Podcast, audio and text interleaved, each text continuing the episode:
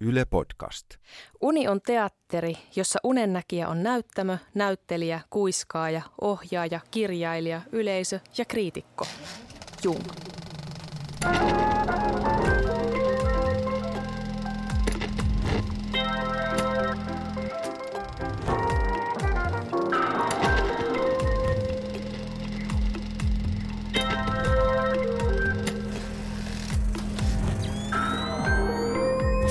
Uniraati.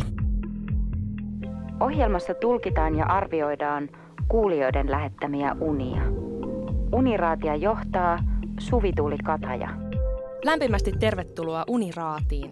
Tänään käsitellään painajaisia ja kilpaillaan pahimmasta painajaisesta.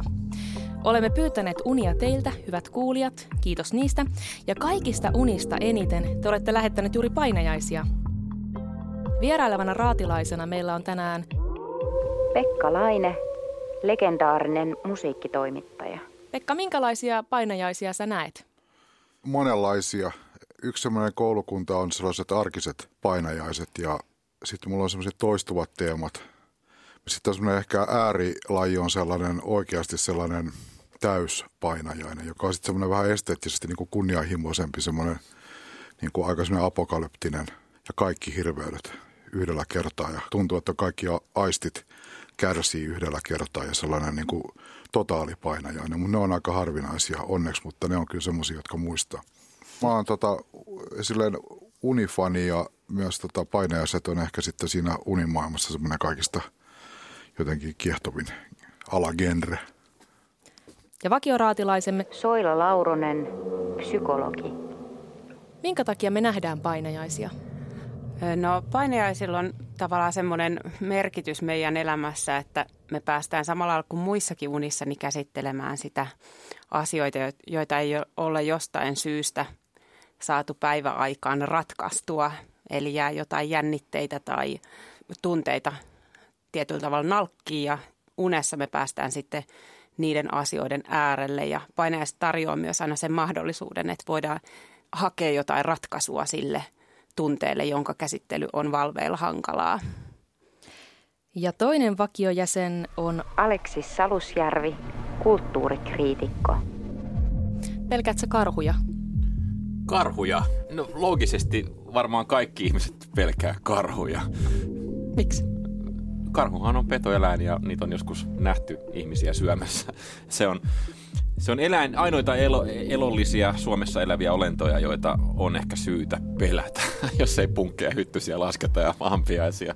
Mutta unissani, en, en mä kyllä unissani karhua pelännyt koskaan. Et mun unissa pelottavat hahmot on usein niin demonimaisia, yliinhimillisiä ja ylivoimaisia. Se, ja mä tunnen kyllä vastaavasti olevani saalis Sä oot siinä mielessä ehkä vähän poikkeus, koska niitä unia, mitä me ollaan saatu, niin niissä on korostunut teemana karhut, muun muassa.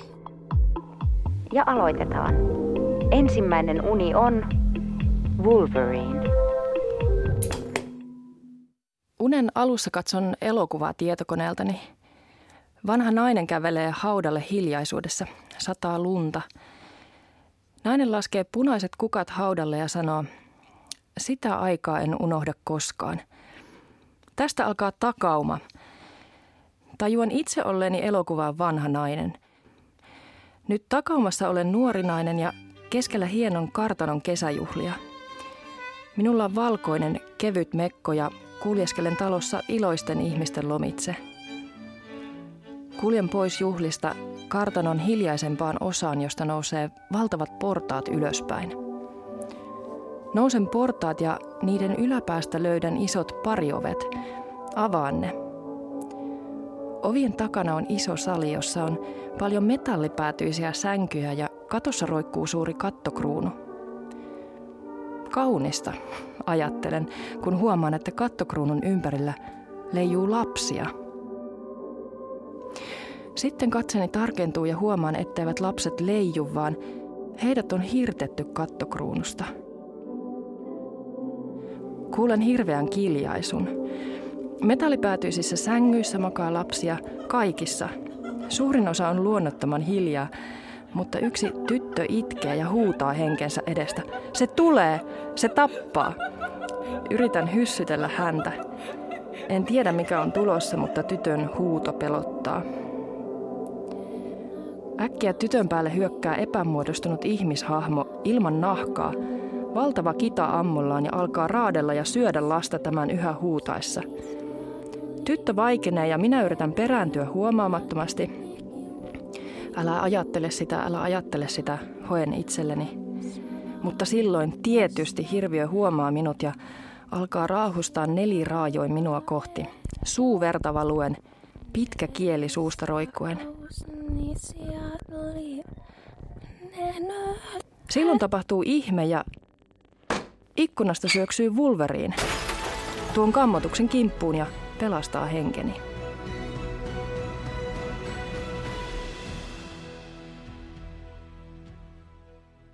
Aleksis, tässä oli ensimmäinen painajainen. No olikin melkoinen pläjäys.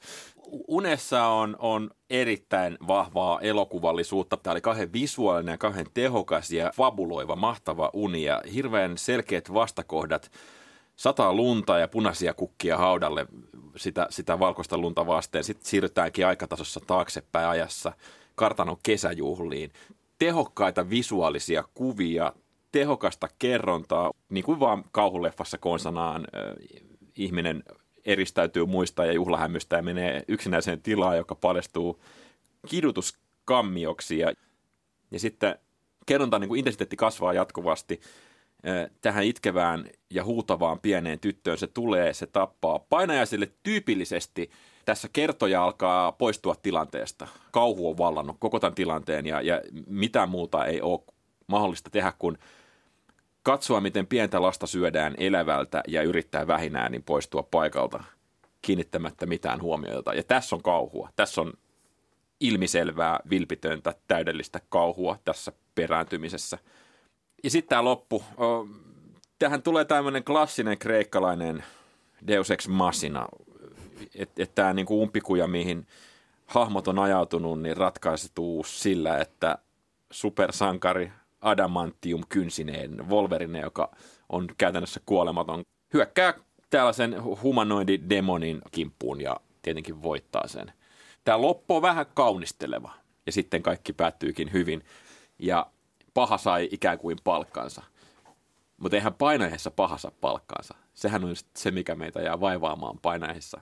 Mä annan tälle viisi pistettä sen takia, että tämä ei pelottanut, tämä loppuratkaisu ei ollut tarpeeksi pelottava. Mites Pekka, nyt sä kuulit ensimmäisen painajaisen, minkälaisia ajatuksia se herätti? Mä jotenkin arvaan, että tällä henkilöllä on jotain samaa elämässään kuin minulla, eli tällaiset vähän niin kuin populaarikulttuurin mädättämät aivot. Tietysti voi kysyä että tätä tämmöistä muna- ja kanapohdintaa, koska tämmöinen uni maailman lainaaminen on jostakin 20-luvulta asti ollut klassinen niin kuin lähde, mistä tätä kuvasta on ammennettu. Ja kertooko tämä siitä, että kauhu on tätä unimaailmaa lähellä oleva vai onko tässä, että katsotut kauhuelokuvat on jopa ohjannut tätä. Muut tuli mieleen siitä, kun 80-luvulla mä näin ensimmäistä kertaa oikeat kauhua. Sellaista, joka oli Suomessa kiellettyä. Näitä suuria klassikoita, moderneja 70-80-luvun kauhuelokuvia, italialaisia, amerikkalaisia, brittiläisiä elokuvia, jotka oli oikeasti karseita.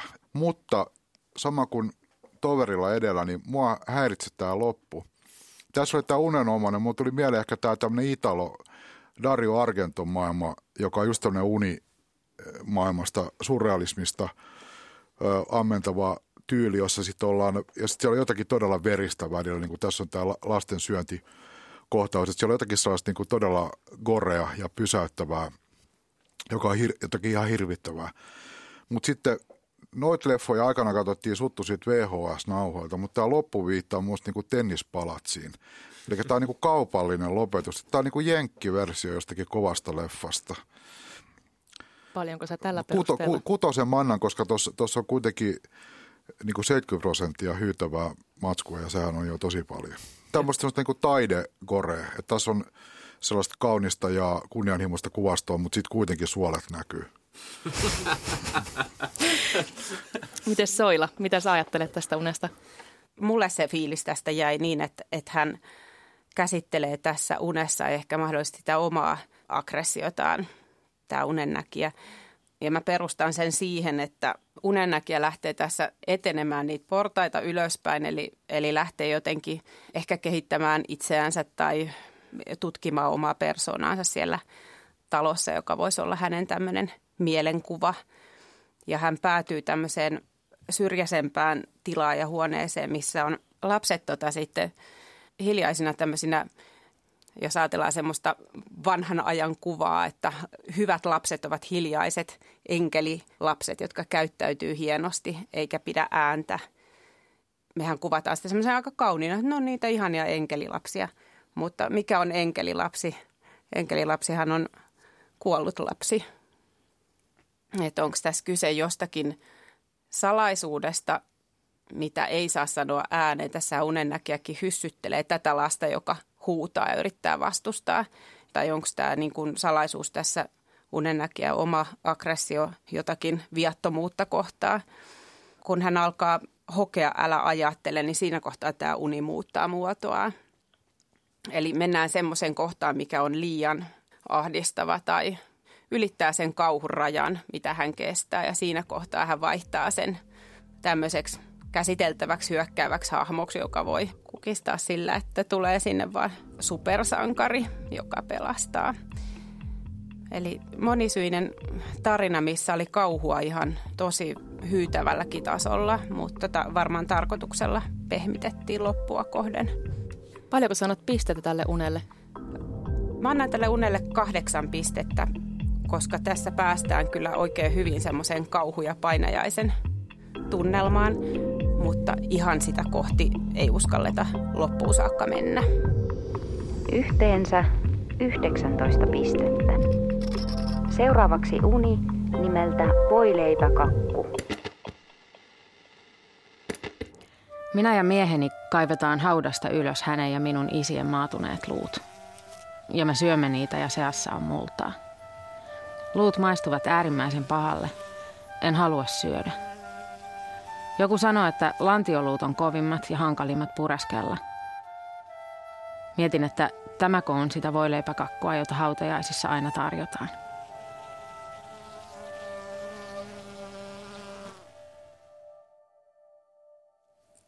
Pekka, minkälaisia huomioita sä teit tästä unesta?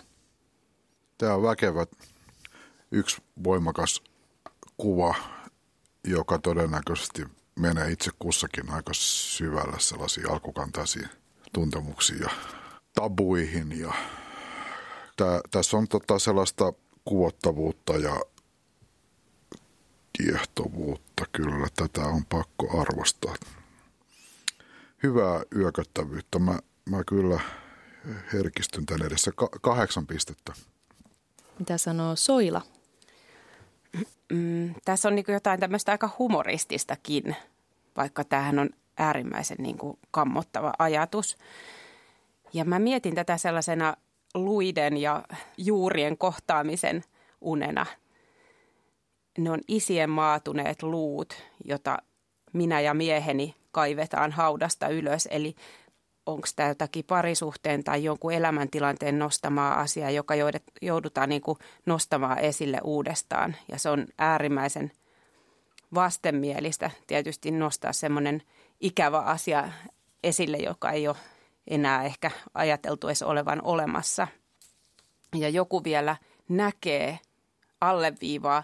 Sitten vielä joku sanoi, että lantioluut on kovimmat, eli kova luu on tulossa tässä nyt vielä käsittelyyn. Musta tämä vitsi on tässä se, että tämä voileipäkakku on semmoisten tylsähköjen juhlien ainoa hedelmä.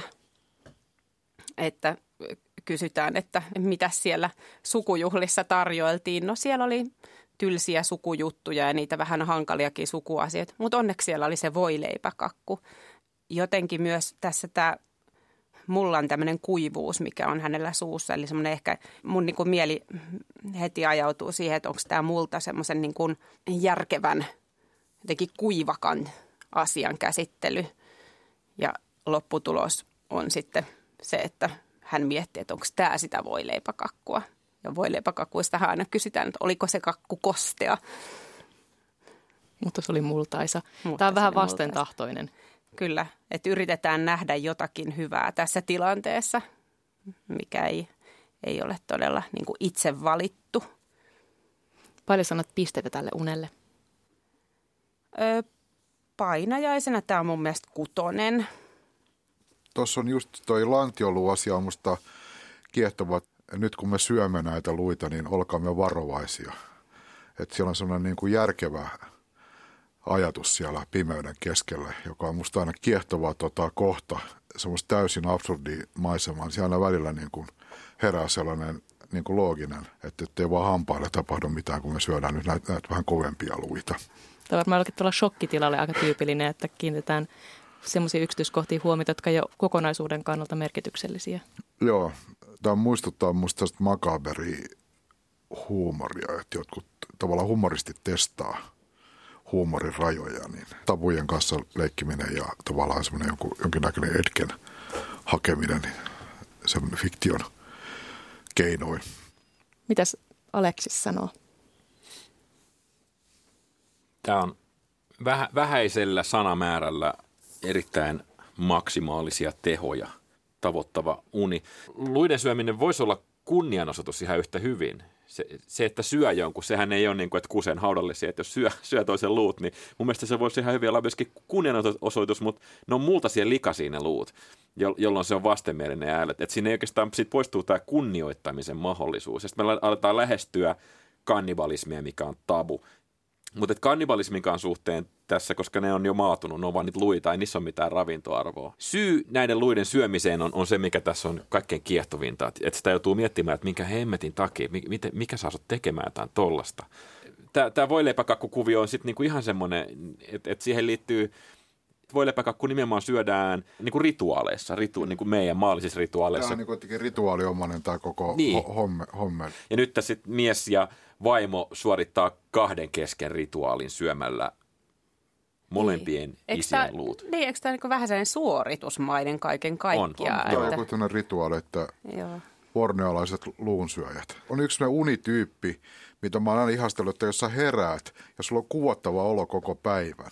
Mä näen, että tässä on sellaista, vaikka tässä on pelkoa tai kauhu, niin tässä on sellainen potentiaali aika kova siihen, että sulla on aika huono olo koko päivän tai luuuneen. Ahdistava olo. Niin ahdistava. Syö, syömisen äärellähän mm. tämä tapahtuu, tämä koko uni. Kyllä, kyllä, kyllä. Eli kiinnostavaa, että sä nostit tuossa sen juuri isien luut, koska tässä on jotenkin hauskaa se, että he syövät isien luita – mutta pointtaavat lantioluut, jotka ehkä on tyypillisesti puolestaan mm. niin kuin naiskeholle niin kuin tyypillisempi nosto esiin, tai miehen lantioluut tuntuu aika mitättömältä. Niin, naisen lantio verrattuna. Mutta lantio, de facto lantioluu on isoin luu. Se, se on niin kuin se, että joskus kun näkee mikä tahansa melkein nisäkkään, niin se lantioluu on oikeasti aikamoinen. Että jos on joskus nähnyt luurangon, niin kyllä mäkin sit, sit lantioluu kohdalta takaisin miettiä, että miten mä, mitä, miten mä saan tän nieltyä. Tässä on kauheasti elementtejä. Tämä on tosi kiinnostava, tosi kiinnostava uni. Paljon sä annat tälle pisteitä? No siis nyt piti antaa pahimmasta painaajasta ja kyllä mä nyt isäni luut söisin. Ainakin tässä unessa, unemaailmassa mä samastun tähän. Jo, jolloin tämä ei ole pahimpia painajaisia, mitä mä voisin kuvitella. Tämä on vähän vastenmielistä ja ahistavaa ja, ja niin kuin jotenkin kur, kuristavaa, mutta että et, et, et seitsemän mä annan tälle. Seitsemän pistettä siitä, että tämä uni sai mut rikkomaan tabuja näin helposti omassa mielessäni. Uni keräsi 21 pistettä. Kuunnellaan seuraava uni. Kuutio. Näen toistuvasti unia, jossa olen pienessä, tasasivuisen kuution muotoisessa huoneessa, jossa on mustat seinät ja pimeää. Joskus huoneen lattialla on patjoja. Huoneessa on minun lisäkseni ainoastaan jokin voima tai entiteetti, joka alkaa vääntämään minua kivuliaisiin asentoihin. Se pitää minua niissä pitkään alan kirkua. Tai yritän sitä, mutta en aina pysty huutamaan. Painostava voima tulee aina ihan lähelle minua, ihan iholle ja Tunnen sen pahansuopaisen, tukahduttavan olemuksen ja kuulen sen kähinän ja kuiskailut.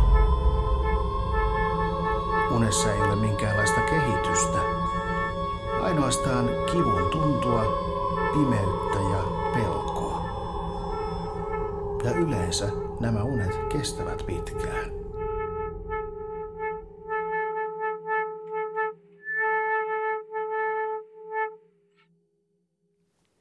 Soila, aloita sinä.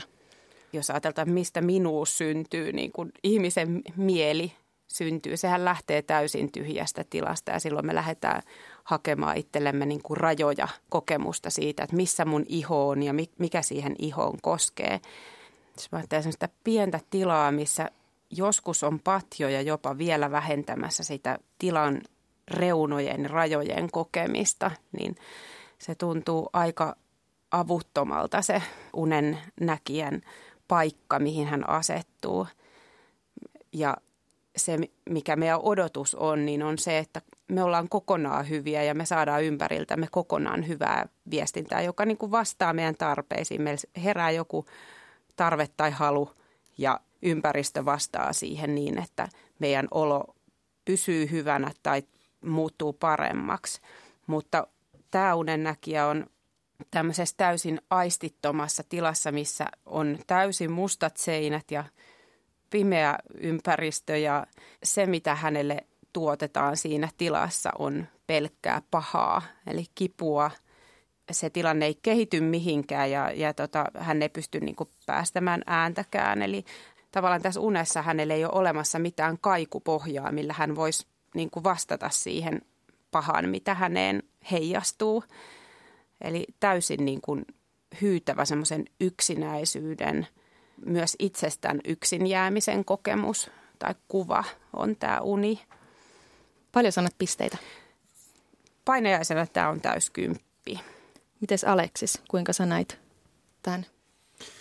Tämä on kiinnostava tämmöisenä jonkinnäköisenä helvetin kuvana, jos mä ajattelen, että minkälaista on helvetissä, niin se on suurin piirtein tällaista, että on virikkeetön tila, jossa ei ole oikeastaan mitään aisteja voi käyttää. Suljettu koppi, kammio, musta, ei näe, ei näe mitään.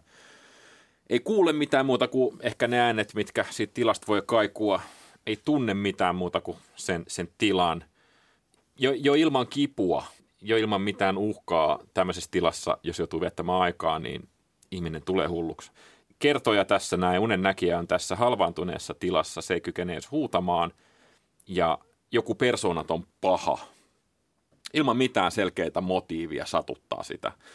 Tämä kestää pitkään, ei ole mitään syytä olettaa, että tämä loppuisi koskaan. Ei ole mitään, ja siihen pahan tekijään ei saa mitään kontaktia, koska sille ei ole fyysistä olomuotoa jotenkin voisi ajatella, että, että missä tämmöistä voisi tapahtua, niin, niin delfiini, joka elää meressä, se nostetaan ja vangitaan elävänä, se on jossain valanpyyntialuksen ruumassa ja sitä sitten mätkytellään ja sidotaan ja pidetään paikallaan, niin se varmaan voisi olla vastaava tämmöinen. Että on ihan vieras elementissä, vieras tilassa, eikä voi käyttää omia aistejaan ja joutuu elämään toisen vallan alaisuudessa ja toisen armoilla ja, ja selkeästi sen toisen tahto ei ole mitään hyvää, mitään hyvää tässä tapahtumassa tämä niin persoonaton paha, joka vääntää ruumista. Sitähän Yhdysvallan armeija tekee, armeija tekee jatkuvasti kuulustellessaan potentiaalisia terroristeja. Ne laittaa ne stressiasentoihin, epä, epämiellyttäviä asentoihin epämääräiseksi ajaksi. Ja kiidutushan on oikeastaan aika tämän tyyppistä nykymaailmassa, jonka tarkoitus on siis murtaa ihmisen psyyke. Paljon sä annat tälle? Pakko tälle aika paljon antaa. niin kuin, vähän miten lähesty, lähesty tätä miten päin tahansa, niin tämä on aika hirveätä. Tämä on aika tosi hirveätä. Mä annan tälle kahdeksan sen takia vaan, että koska mä ehkä toivon, että tämä on niin hirveätä kuin tämä on. Suojaa vähän itseäsi. niin suojellakseni itseäni, mä annan tälle kahdeksan. Mitäs Pekka sanoo? Mua kiinnostaa paljon tämmöinen kristillinen ja erityisesti katolinen – kuvasto, niin musta tämä on tällainen moderni helvetti, että se on niin kuin kuutio ja abstraktimpi muoto ja siitä on otettu nämä tällaiset ehkä meidän vanhanaikaisena pitämämme laavajärvet pois, mutta se fiilis on sama kuin ennen vanhaan. Ja tässä on sellainen tietty ahdistus, tuska, mutta sitten tämä on jotenkin nau... Miten nyt mä kuulostan ihan sadistilta. Tässä on, Anna, niin, mutta tässä on jotakin kaunista tämä on niin kuin, niin kuin samalla tavalla kuin helvetti näyt ja tuollaista, jos menet katsoa jonnekin renesanssia ja demonimaalausta, niin kyllähän se on niin kuin, että kyllä kolisee. Millaista on taivaassa on musta täysin epärelevantti kysymys niin kuin ei-uskovalle ihmiselle, mutta millaista on helvetissä kiinnostaa aika monta ihmistä, niin myös minua.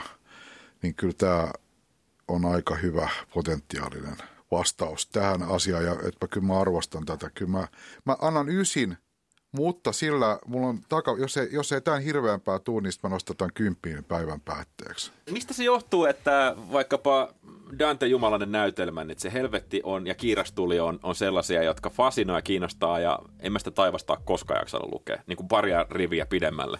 Mistä se, mistä se johtuu? Eikö me vähän olla sellaisia, että me halutaan keskittyä siihen, että missä on se kipu ja missä on se hankala kohta. Et kun mulla on onnistumisen tai hyvän olon lähteellä, me mietitään vaan milloin tämä loppuu, kauan tämä jatkuu. Et ehkä, ehkä se ihmismieli on vähän semmoinen, että keskitytään niihin uhkiin telkkarissa oli joku do- dokumentti, missä seurattiin todistajia ja niiden seikkailuita ja sitten ne millaista taivaassa ja sitten kertoo, että siellä on luontoa ja vihreitä ja hyviä juustoja syödään ja tällaista. Mä vaan kuuntelin, että toi on ihan naurattavaa, että mitä hemmettiin ne tuommoista horrissa. Mutta mä kuuntelen ihan yhtä lailla fiktiivisiä, että kiirastulessa ommellaan ihmisten silmät umpeen jonkun keskiaikaisen ajattelijan mielestä niin että ihan samalla tavalla tuulesta tavallaan tema, niin tieto-opillisesti ihan samasta lähteestä kuin tämä juuston syöntiskenaario, mutta kuitenkin mä oon aivan fasinoitunut, kyllä saattaa olla. Siellä, että mä suhtaudun paljon vakavammin siihen, siihen fiktioon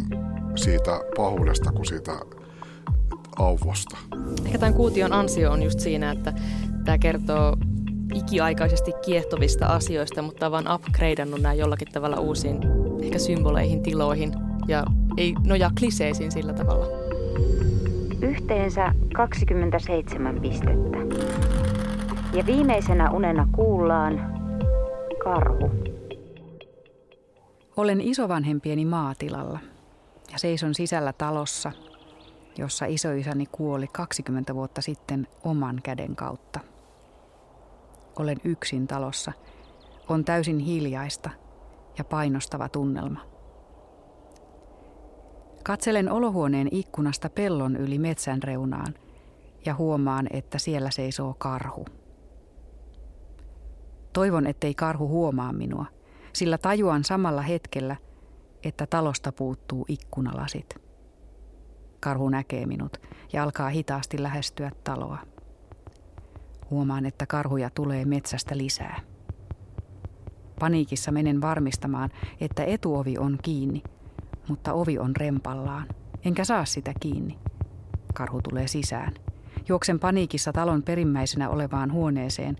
Huone ei ollut koskaan varsinaisesti käytössä, vaan enemmänkin hieno kammari, ja karhu seuraa minua sinne. Juoksen huoneen perimmäiseen komeroon, jossa on kerrossänky. Ei ole ollut oikeasti koskaan. Ja huomaan, että sängyssä makaa mätääntynyt isoisäni ruumis.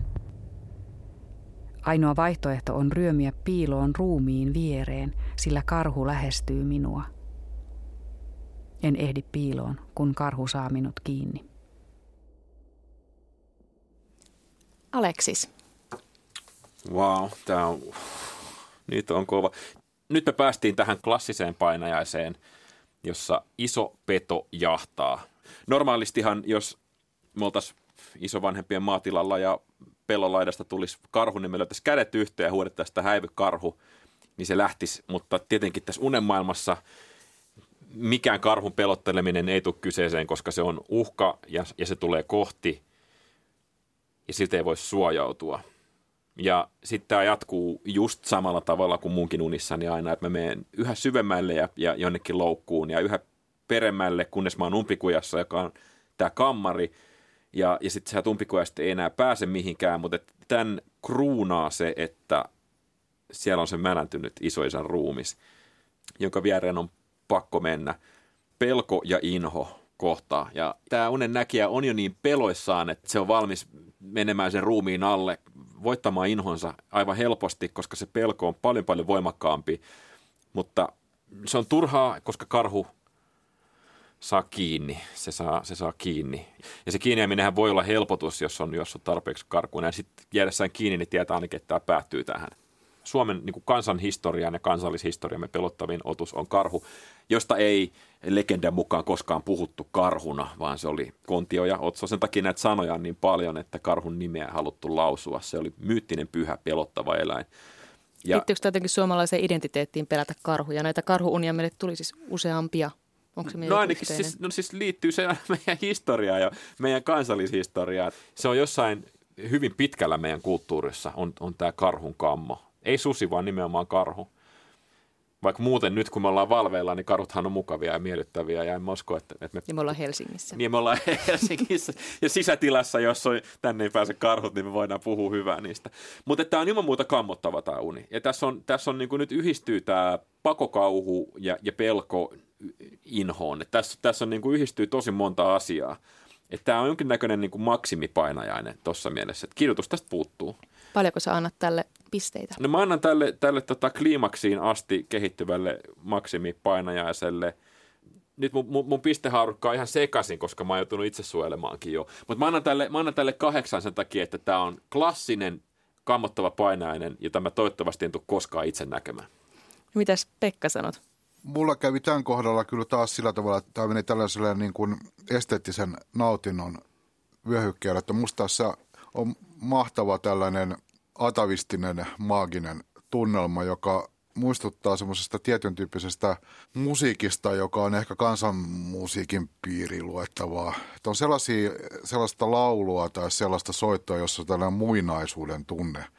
Ja musta tämä on niin kuin uni tämmöisestä muinaisesta ajasta, jossa nämä kuolleet henget ja tässä on joku henkien taso ja sitten sellainen todellinen, todellisuuden taso jotenkin sekoittunut sellaiseksi, että tässä ollaan jossakin yt, ytimessä, että on aika, aika kova. Joku sellainen itkuvirsi kuolemasta, lauletaan vainajille tai kun jotkut, on vanhoja jotakin semmoisia äänityksiä jostakin 20-luvulta, jos joku laulaa jostakin eläimestä – joku balladi, jossa lauletaan jostakin ketusta tai linnusta ja sitten siinä kuitenkin ollaan ihan selkeästi jonkun suora ränni auki jonnekin tuon puoleeseen, niin tässä on vähän samoja väristyksiä. Että kyllä tämä on aika voimakasta matskua, että Unihan on määritelty joskus sillä tavalla, että ne saattaa olla niin kuin vuotoja vaikka helvetistä. Sä näet tämän puolestaan niin kuin että tässä unessa esi- on vuotoja jostain historiallisesta. Niin, esi, niin, niin tai historiallista esi, niin esi, e, esi sellaista niin kuin syvästä jostakin kaivasta.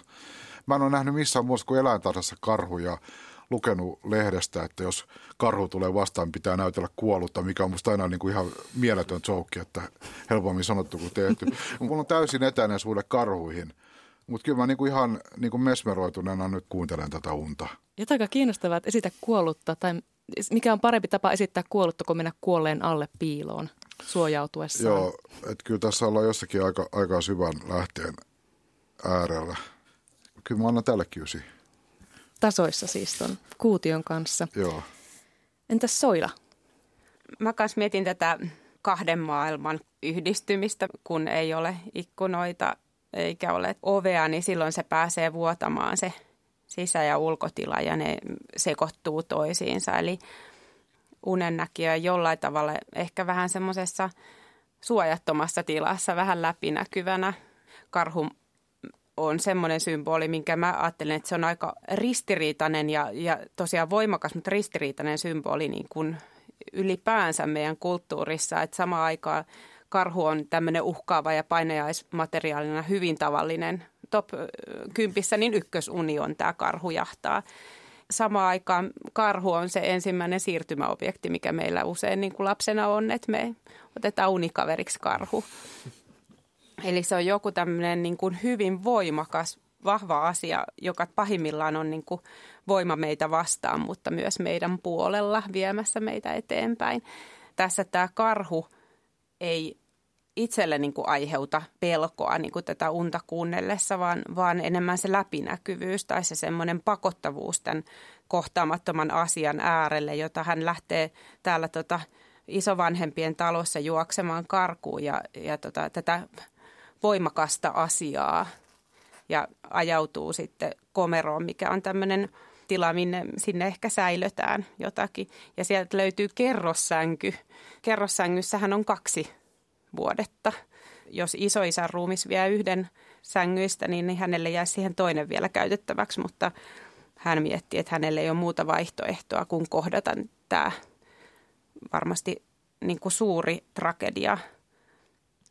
Mutta tavallaan tässähän painii näiden kahden asian välillä, että kohdatako tämä tragedia tai tämä isoisen jäänne tässä vai, vai tota, ottaa vastaan se, se joku voima, joka voisi johtaa häntä eteenpäin.